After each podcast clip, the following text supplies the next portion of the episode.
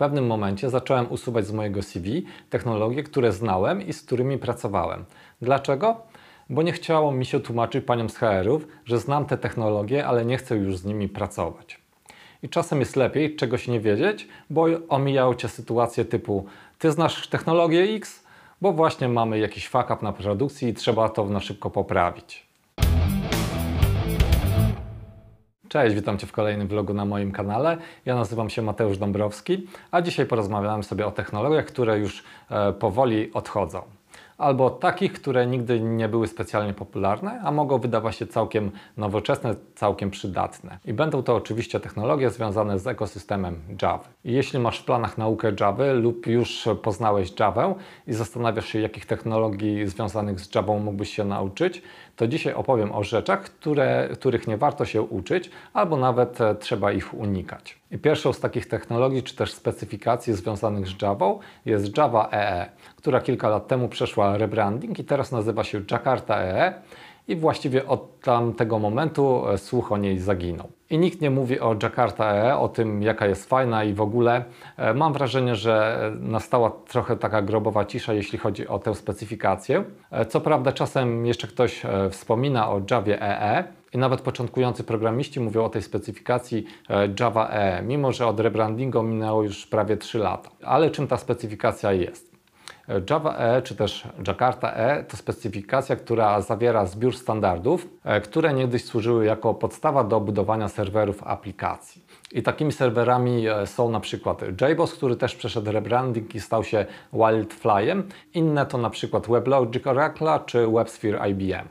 I jeśli taki serwer był zgodny z daną wersją specyfikacji, czy też standardu Java EE, to znaczyło, że mógł obsługiwać technologie, które były zawarte w tym standardzie i wszystko byłoby fajnie, bo wszystkie serwery spełniały ten sam standard i teoretycznie aplikację można było uruchamiać, uruchamiać na dowolnym serwerze, który spełniał tę specyfikację, ale niestety takie podejście ma bardzo dużą wadę.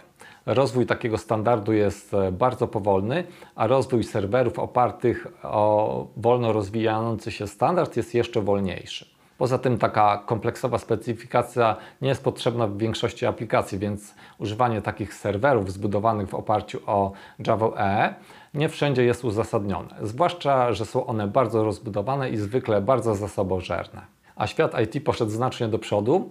Rzeczy dzieją się bardzo szybko i standard Java E przestał być używany, a został zastąpiony przez lżejsze i przede wszystkim szybciej rozwijające się technologie, które nadążają za potrzebami rynku. I głównie mam tu na myśli Springa i cały ekosystem, który dookoła niego powstał. Więc szybki rozwój technologii pozostawił standard Java E daleko w tyle. Ale jakie konkretne rzeczy są zawarte w tym standardzie? Są to JSP, czyli Java Server Pages, to technologia szablonów HTML-owych dla Java, która pozwala na budowanie aplikacji internetowych. I o ile w roku 2000 ta technologia była e, przełomowa dla Java, to obecnie jest to bardzo słaba i nieefektywna technologia, jeśli chodzi o budowanie frontendów. I generalnie niewiele się zmieniło od czasów jej powstania. I od tamtego czasu budowanie frontendu aplikacji znacznie się zmieniło, bo dzisiaj głównie używa się do e, tego Angulara i Reacta, czyli frontend robi się najczęściej w JavaScriptie czy też TypeScriptie.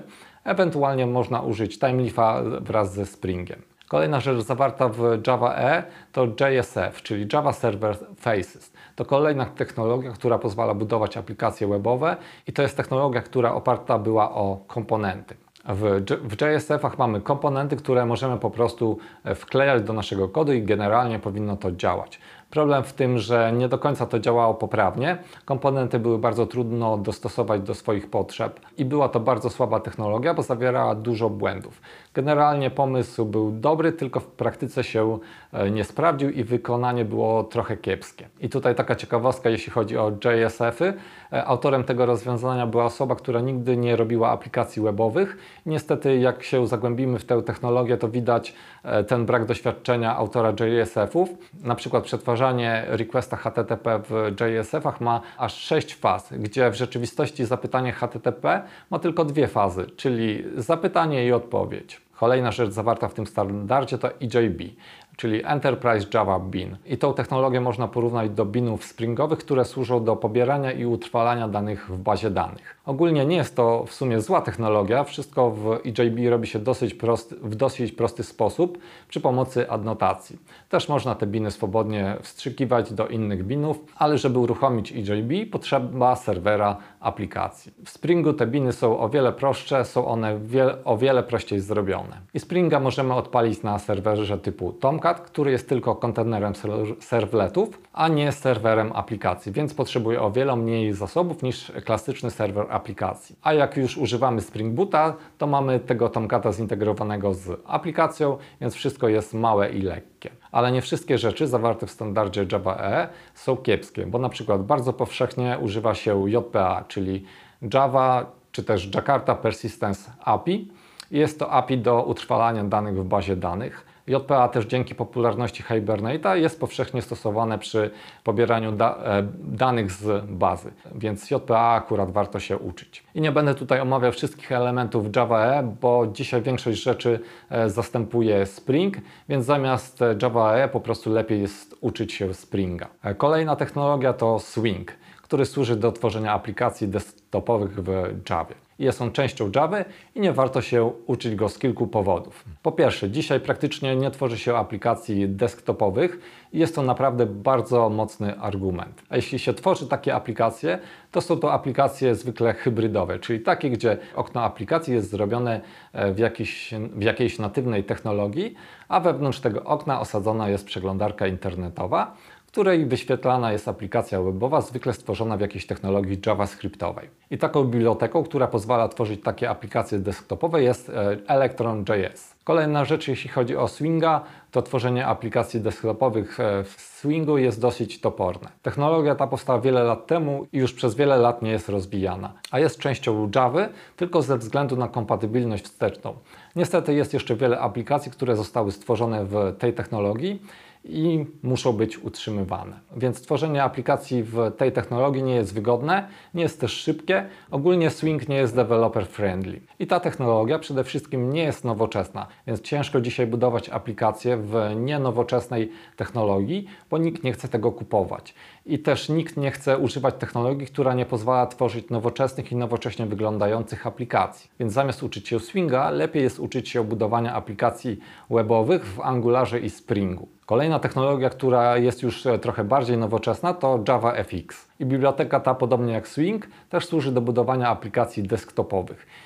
I miała ona być następcą Swinga, miała ona być e, jego nowocześniejszą wersją i pozwalać na budowanie nowoczesnych aplikacji. Kiedyś była częścią Java, ale została z niej wydzielona i teraz funkcjonuje jako osobna biblioteka. I faktycznie jest to nowocześniejsza wersja Swinga, ale nadal problemem jest tutaj to, że w obecnych czasach powstaje niewiele aplikacji desktopowych i Java FX tak naprawdę jako technologia nie została nigdy za, zaadaptowana w firmach. I nie mówię tutaj o adaptacji na dużą skalę. W ogóle ta technologia nie została zaadaptowana prawdopodobnie z tego względu, że bardzo długo była w fazie beta. Nikt nie chciał jej używać, bo zawierała bardzo dużo błędów. I później została wydzielona z Java, co trochę oznaczało, że nie jest e, kluczowa dla twórców Java i trudno powiedzieć, czy ktoś e, tego używa produkcyjnie, bo nie słyszałem za bardzo o tym, żeby gdziekolwiek była używana produkcyjnie, więc JavaFX to bardzo niszowa technologia i ogólnie tworzenie aplikacji desktopowych to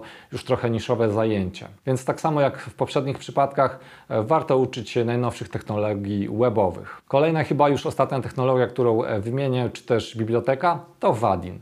E, często na wielu grupach facebookowych, na których jestem, e, na pytanie, czego używać do frontendu, pada odpowiedź Wadina. I to nie jest dobra odpowiedź. Co prawda, Wadin jest używany w wielu firmach, ale Wadin e, jako framework frontowy też nigdy nie był super popularny i teraz tym bardziej nie jest to popularne narzędzie. Ale zacznijmy od tego, dlaczego Wadina poleca tak wiele początkujących osób. Wadin przy pierwszym zetknięciu może wydawać się bardzo atrakcyjną technologią, bo pozwala stworzyć e, widok aplikacji pisząc tylko czystą Java. Więc nie musisz uczyć się HTML-a, CSS-a, żeby stworzyć dobrze wyglądającą aplikację webową. I to na pierwszy rzut oka wydaje się bardzo atrakcyjną opcją i to tworzy taki efekt wow bo wystarczy, że nauczysz się trochę Java i już możesz tworzyć aplikacje webowe, które działają i dobrze wyglądają. I takie są pierwsze wrażenia przy zetknięciu z Wadinem. Ale skoro to wygląda tak fajnie przy pierwszym spojrzeniu, to dlaczego wszyscy nie używają Wadina? Problem jest taki, że to podejście działa w małej skali w projektach demo i tutorialach. Przy średnich i większych aplikacjach takie podejście staje się problematyczne. Pisanie skomplikowanych widoków w Java jest dużo bardziej uciążliwe niż pisanie samego HTML-a, zwłaszcza gdy widoki te są bardzo rozbudowane. Wtedy rozbudowany HTML nadal jest czytelny, a rozbudowany kod Java już nie bardzo. Największa zaleta HTML-a to jego prostota. Zaczniki możemy zagnieżdżać jeśli odpowiednio sformatujemy kod, to wszystko jest proste i czytelne. W Javie, żeby wszystko było proste i czytelne, trzeba kod dzielić na klasy i metody w tych klasach. I jeśli podzielimy sobie szablon e, pisany w Javie na klasy i metody, to wtedy tracimy trochę z oczu kontekst. To, jaki ten kod e, będzie generował szablon, a w HTML wszystko jest e, dobrze widoczne. Kolejny problem Wadina to może być trudno dostosować komponenty do swoich potrzeb z racji tego, że są predefiniowalne i generowane. I to jest wada wszystkich technologii, które dają nam predefiniowalne komponenty. I kolejna wada, która się z tym wiąże, to też ciężko jest optymalizować takie komponenty, więc jeśli chcemy używać Wadina bez ingerencji w to, jak działa i jak wygląda, to da się go używać, ale jak chcemy coś dostosować, to jest już gorzej. Więc development dużej aplikacji w Wadinie może nie być e, wcale taki prosty i szybki. Wadin powstał na bazie frameworka GWT, czyli Google Web Toolkit, stworzonego przez firmę Google. I framework ten pozwala na tworzenie widoków aplikacji przy użyciu czystej Java, czyli jest corem Wadina. Ale GWT zostało porzucone przez firmę Google i zamiast niego Google stworzyło Angular. Najpierw był to AngularJS, a później Angular, który jest teraz jednym z najpopularniejszych frameworków webowych. Więc skoro Google porzuciło GWT i stworzyło Angulara, to dla mnie jest to jasny sygnał, że ta technologia na dłuższą metę się nie sprawdza i w dłuższej perspektywie spowalnia rozwój aplikacji zamiast go przyspieszać. Skoro wymieniłem już technologie, których nie warto się uczyć i też już wspomniałem trochę o tym, czego warto, e, to teraz jeszcze tak szybko podsumuję, czego warto uczyć się zamiast wymienionych wyżej technologii. Pierwsza rzecz, jeśli chodzi o, o Java, to oczywiście Spring, bo jest to najpopularniejszy framework w Javie jest e, wiele dostępnych materiałów na jego temat i trzeba go koniecznie znać. Jeśli nie jesteś Javowcem, to warto uczyć się najpopularniejszego frameworka w danym języku, bo najpopularniejsze narzędzia oznaczają zwykle dużą dostępność materiałów i łatwość nauczenia się oraz e, używania tego narzędzia. Kolejna rzecz w Javie to Hibernate, który załatwia wiele spraw związanych z zapisem i odczytem danych do bazy. Następna rzecz to tworzenie REST API, bo dzisiaj większość aplikacji buduje się na REST API. Zapraszam oczywiście do mojego materiału Wszystko o REST API. E, gdzie znajdziesz wiele informacji na temat budowania API. Link umieszczę gdzieś tutaj na karcie. A jeśli chcesz robić i frontend, i backend, to warto zainteresować się Angularem lub Reactem, bo to są najczęściej używane frameworki frontendowe do budowania nowoczesnych aplikacji. A jak za bardzo frontend Cię nie interesuje, ale potrzebujesz tworzyć e, dla swojej aplikacji jakieś widoki albo chcesz e, chociaż trochę poznać frontend, żeby cokolwiek wiedzieć, to możesz także skorzystać ze Springa i z Timeleafa, czyli systemu szablonów dla Springa. Timeleaf co prawda nie jest już e, za bardzo popularny, ale można go jeszcze wykorzystywać do celów edukacyjnych. I to już wszystko w dzisiejszym odcinku. Mam nadzieję, że Ci się spodobał. Jak zwykle zachęcam do zasubskrybowania mojego kanału, jeśli tego jeszcze nie robisz, zostawienia łapki w górę i podzielenia się swoją opinią w komentarzach. Dzięki, do zobaczenia w następnym materiale.